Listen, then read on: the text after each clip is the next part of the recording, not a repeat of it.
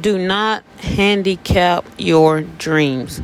Don't lock your dreams down just because things not going your way or life just gets in the way or bills just keep coming so you can't afford to do the things you want to do. What I've learned in my 27 years of living is that bills are always going to be here. They're not going anywhere. Life is always going to get in the way, no matter what. You are not going to always have support. You're just not going to always have people that support you or support your dreams.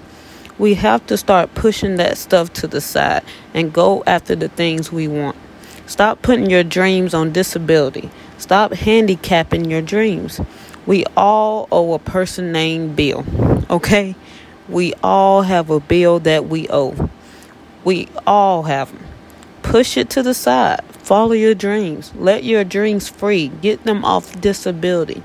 Your dreams are ready, but you keeping them captive because of how low your faith is. Get rid of the locks. Get rid of the wheelchair. Your dreams are ready.